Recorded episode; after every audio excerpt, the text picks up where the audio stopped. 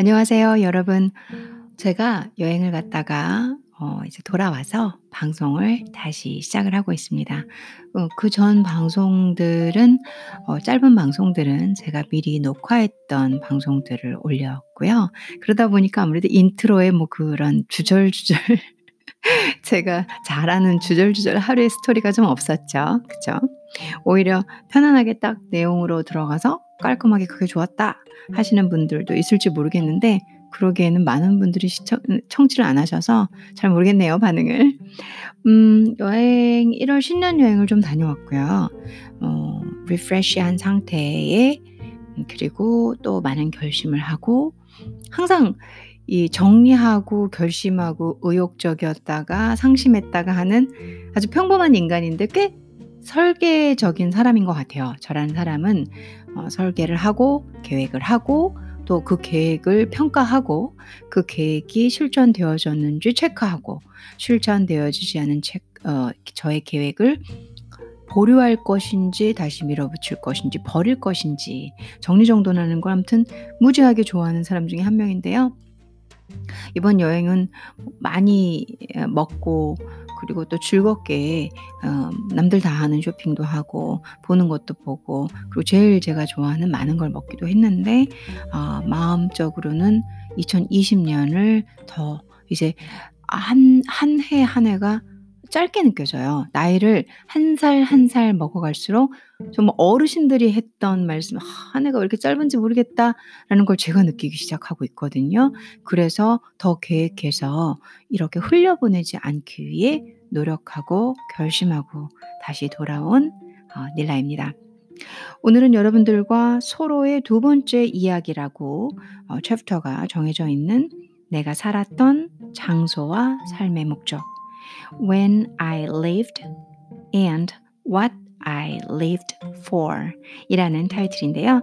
서로의 두 번째 이야기 월든의 책으로 같이 들어가 보겠습니다. 페이지 96페이지 천천히 읽어보겠습니다. 인생이 어느 단계에 이르면 모든 장소를 집을 지을 만한 곳인지 생각해 보게 된다. 나 역시 이런 이유에서 내가 사는 곳에서 12마일 안쪽에 있는 모든 땅을 조사해 보았다. 나는 상상 속에서 모든 농장들을 하나하나 사들였는데 그건 그 농장들이 모두 마음만 먹으면 사들일 수 있는 데다 값도 알고 있기 때문이었다. 나는 농부의 집을 하나씩 찾아가 그가 거둔 야생 사과를 맛보면서 경작에 대해 얘기를 나누다 마음속으로 그가 부르는 값대로 농장을 사들였다가 그 농장을 다시 그 농부에게 빌려주었다.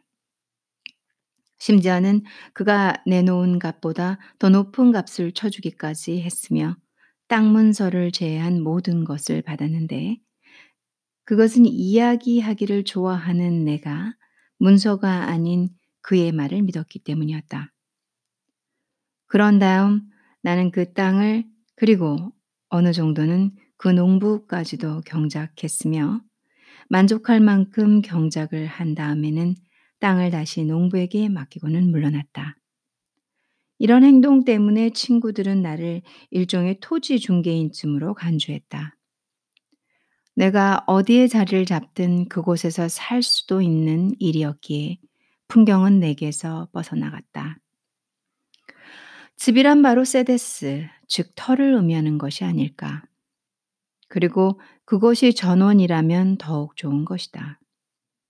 나는 금방 개발될 것 같지 않은 집터를 여러 군데 찾아냈는데 그런 곳은 마을에서 지나치게 멀리 떨어진 것처럼 보일 수도 있지만 내 눈에는 마을이 그 터에서 너무 멀리 떨어진 것처럼 보였다. 그래, 이곳이라면 살 수도 있겠어. 하고 나는 중얼거렸다.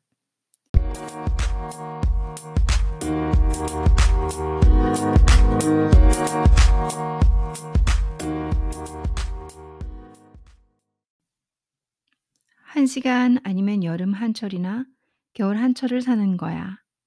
그러면서 나는 그 자리에서 몇 해를 지내는 나의 모습을 힘겹게 겨울을 보내고 나서 봄을 맞는 모습을 그려보았다.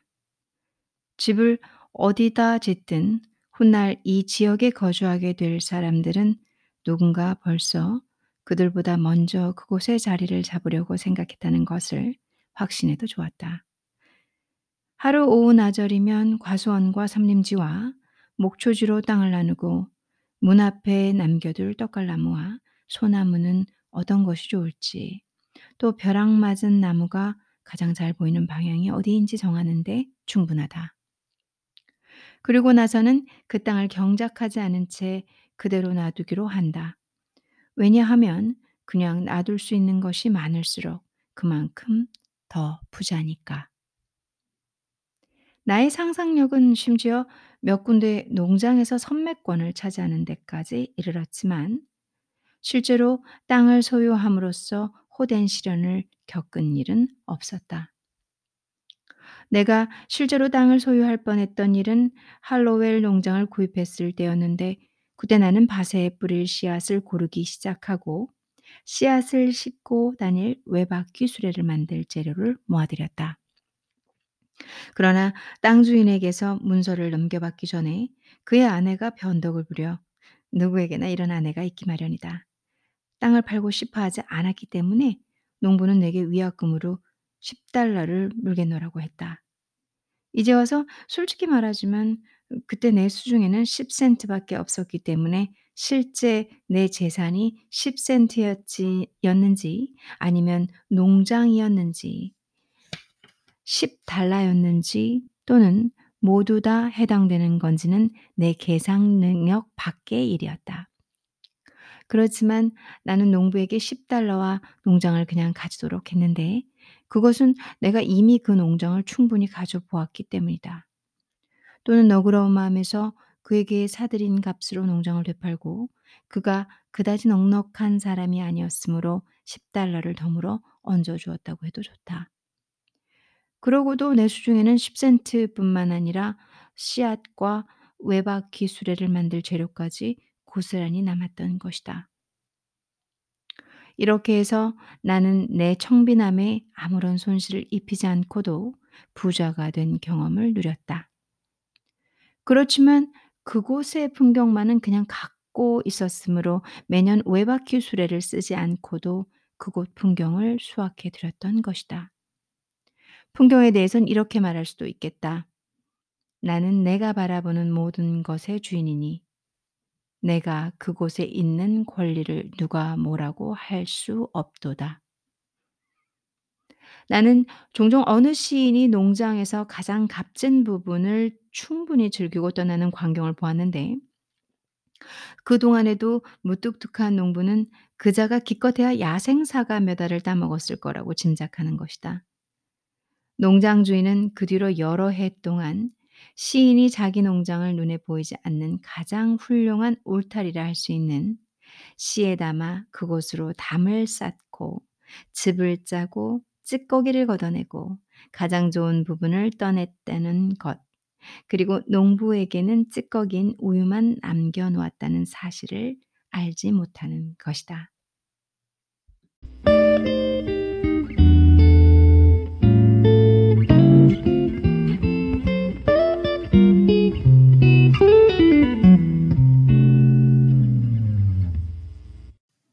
내게 있어서 할로웰 농장의 진짜 매력은 이런 것들이었다. 즉, 그곳은 완전히 외딴 곳으로 마을에서 2마일쯤, 그리고 가장 가까운 이웃에서 반마일가량 떨어져 있는 데다가 큰 길과의 사이에 널찍한 밭이나 있었던 것이다. 다음으로 강을 끼고 있다는 점인데 땅 주인 말로는 강한 게 덕분에 봄철에 서리 피해를 입지 않는다고 했으나 그건 내게 아무래도 상관없는 일이었다. 농가와 헛간의 회색과 황폐함, 무너진 울타리들도 내겐 매력적으로 여겨졌는데 그것들은 전에 살던 이와 나 사이의 시차를 의미했다. 또 속이 비고 이끼로 덮인 사과나무들은 토끼들이 갉아먹은 흔적이 있어서 그곳에 살 경우 내 이웃이 누가 될지를 알려주었다. 그러나 무엇보다도 마음에 들었던 점은 예전에 배를 타고 강을 따라 올라갔을 때의 추억이 서려 있다는 점이다. 그때 그 농가는 빽빽한 빨간 단풍나무 숲에 가려져 있었는데 그 옆을 지나면서 개가 짖는 소리를 들었던 것이다. 나는 땅 주인이 바위를 파내고 속이 빈 사과나무를 베고 초원에 싹트기 시작한 어린 자작 나무들을 뽑아버리기 전에 간단히 말해서 농장을 좀 더 개발해 놓기 전에 그 땅을 사려고 서둘렀다. 이러한 이점들을 누리기 위해서라면 농작을 경작할 각오가 돼 있었다. 아틀라스가 그랬듯이 세상을 어깨에 짊어지고 아틀라스가 그 일로 무슨 보상을 받았는지는 모르겠으나 땅값을 치르고는 아무 장애 없이 농장을 내 것으로 갖는다는 것 이외에 다른 어떤 동기도 구실도 없는 그 모든 일을 다 할 생각이었다. 왜냐하면 내가 이 농장을 사서 그대로 내버려 둘 수만 있다면 내가 원하는 작물을 풍부하게 수확하게 되리라는 사실을 알고 있었기 때문이다. 그러나 앞에서도 말했듯이 그 농장은 내 것이 되지 않았다. 여기서 내가 대규모 농업에 대해 할 수 있는 말은 언제나 기껏해야 채소밭이나 갖고 온 나이지만 내가 그런 농업에 필요한 씨앗만큼은 준비한 적이 있다는 것뿐이다. 사람들은 세월이 흐르면 씨앗의 품질도 개선된다고 생각한다. 세월이 흐르면서 좋고 나쁜 종자가 가려지는 것만큼은 확실하다. 따라서 마침내 내가 씨앗을 뿌릴 때쯤에는 그리 실망스런 결과를 얻지는 않을 것이다. 하지만 여러분께 드릴 말씀은 가능한 한 오래도록 자유롭게 아무런 의무도 없는 삶을 영위히 하라는 것이다. 농장에 묶이든 감옥에 갇히든 별로 다를 바가 없기 때문이다. 카토 장군은 이렇게 말한 바 있다. 나는 그가 쓴 데레 루스티카를 나의 영농서로 삼고 있으며 내가 본 그 책의 유일한 번역본은 이 구절을 터무니없이 잘못 해석해 놓았다. 농장을 구할 생각이라면 탐욕스레 냉큼 사들일 것이 아니라 마음속에서 잘 궁리해야 한다. 또한 애써 농장을 돌아볼 것이며 그저 한번 돌아보았다고 해서 충분하다고 여겨서도 안 된다. 좋은 농장이라면 자주 갈수록 그만큼 더 많은 기쁨을 느끼게 될 것이다.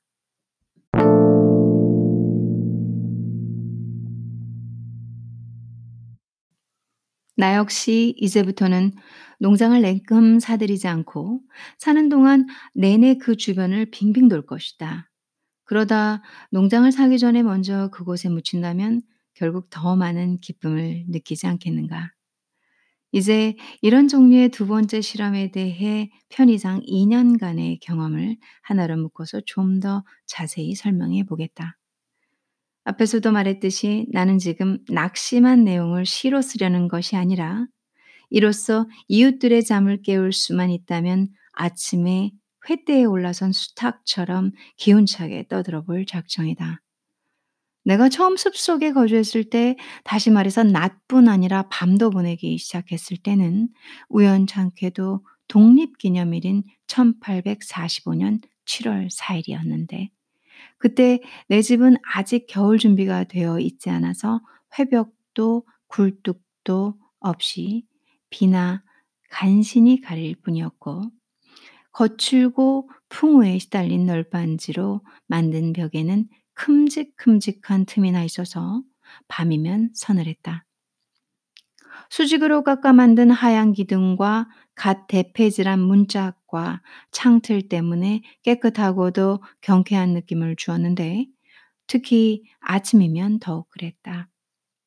아침이면 목재는 이슬에 흠씬 젖어 정오 무렵이면 감미로운 수액이 배어 나오기라도 할 것 같았다. 내 상상으로 그 집은 하루 종일 이런 새벽다운 특징을 지니고 있어서 1년 전에 가본 적이 있는 산꼭대기의 어떤 집을 연상시켜 주었다. 그 집은 바람이 잘 통하고 회벽도 없어서 방랑 중인 신을 맞이하기에 적당하고 여신도 긴 옷자락을 끌고 다닐 것 같았다. 내 집을 스쳐가는 바람은 산등성이에 부는 바람과 같아서 지상의 음악에서 끊어진 선율을 또는 천국에 해당하는 부분을 싣고 있었다. 아침 바람은 영원토록 불고 창조의 신은 중단되는 일이 없지만 그것을 들을 줄 아는 이는 거의 없다. 올림포스 산은 속세를 벗어나기만 하면 어디서든 만날 수 있는 것이다. 내가 이전에 가져보았던 유일한 집은 배를 제외하면 텐트 한 채뿐이었는데 여름철 여행 때 종종 사용하곤 했으며 지금도 다락방에 둘둘 말린 채 보관돼 있다. 그러나 그 배는 이손저손을 거치다가 세월의 흐름을 타고 어디론가 사라져 버렸다. 좀 더 견실한 거처를 마련한 이제는 세상에 자리 잡는 일에 얼마간 진보를 이룬 셈이다. 그처럼 허술한 껍질로 이루어진 이 뼈대뿐인 집도 내게는 일종의 결정체 같은 것으로 집을 지은 내게 반응을 보여주었다. 이 집은 마치 윤곽만 그린 그림처럼 어느 정도 암시적인 느낌을 주었다. 여기서는 바람을 쐬러 집 밖으로 나갈 필요가 없었는데 집안 공기가 신선함을 고스란히 간직하고 있었기 때문이다. 문 안쪽에 있다기보다는 문 밖에 앉아 있는 거나 다름없었으며 비가 몹시 쏟아지는 날에도 마찬가지였다. 하리반자에는 다음과 같은 말이 나온다. 새가 없는 집은 양념을 넣지 않은 고기와 같다. 내 집은 그렇지 않았는데 왜냐하면 나는 어느 결에 새와 이웃하고 지내게 됐기 때문이다. 내가 새를 가둔 것이 아니라 내가 새들 가까이에 둥지를 튼 격이었으니까. 나는 안뜰이나 과수원에서 흔히 볼 수 있는 새들과 더욱 가까워졌을 뿐만 아니라 숲 개똥지 바퀴와 비어리, 풍금새, 들참새, 속독새 등 좀 더 작으면서도 삼림지에 사는 좀 더 날카로운 노랫꾼들과도 가까워졌는데 여간에서는 마을 사람들도 노랫소리를 들어보지 못한 그런 새들이었다. 나는 콩코드 마을에서 남쪽으로 약 1마일 반 떨어지고 약간 높은 곳에 자리 잡은 어느 조그만 호숫가를 터전으로 삼았는데 그곳은 콩코드 마을과 링컨 사이에 널찍한 삼림지 한복판이었으며 이 일대에서 잘 알려진 유일한 들판인 콩코드 전투지에서 남쪽으로 약 2마일 떨어진 곳이었다. 그러나 내가 있는 곳은 삼림지에서도 낮은 지역이어서 반마일가량 떨어진 호수 건너편 이 내 시야에 들어오는 가장 먼 지평선이었다.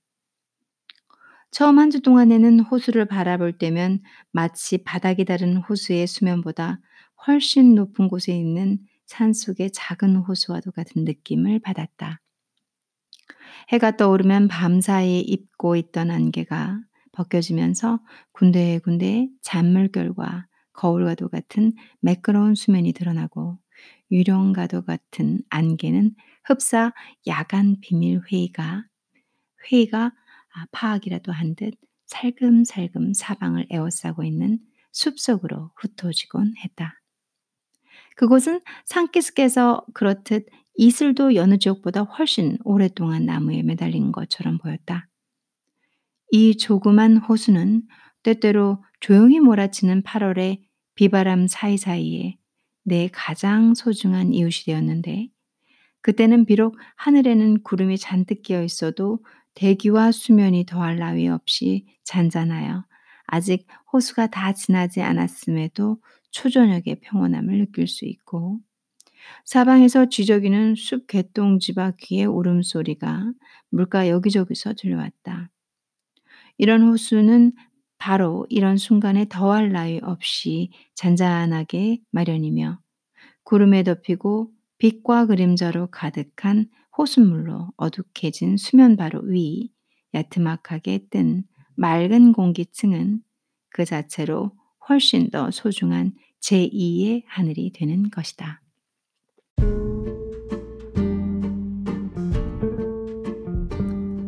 2020년 여러분들 계획 다 세우셨어요?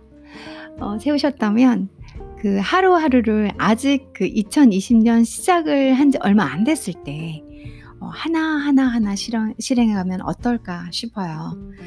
음, 오늘 저도 이제 어저께 여행에서 늦게 돌아와서 돌아와서 오늘 바로 운동을 갔어요. 사실은 어제 새벽 3시쯤 잠들고 늦게 오고 짐 풀고 어, 피곤해서 오늘 뭐 좀 더 쉬고 이렇게 늘어질 법도 했는데 어, 그냥 어, 안 되겠다. 나는 내 삶으로 돌아가고 나의 패턴을 지킬 것이다 라는 강한 의지로 음, 요가를 가서 이제 수련을 하고 어, 그러고 났더니 아무래도 좀 몸이 좀 노곤하고 아, 느릿하고 피곤하고 어제 잠도 많이 못 자고 또 운동도 하고 하다 보니까 그래도 요렇게 요렇게 늘어진 삶을 다시 한번 어, 제가 궤도로 들어가야 저의 제가 지키고자 하는 하루하루가 이행될 것 같아서 그 계획이라는 게 그런 거잖아요. 매 순간 매 순간 이유가 있어요. 매 순간 매 순간 꼭 무슨 일이 생겨요. 아, 뭐 어제는 그렇게 늦게 잤는데, 아, 나 여행 갔다 왔는데, 뭐 오늘 하루 좀 빠지는 거. 근데 그 하루가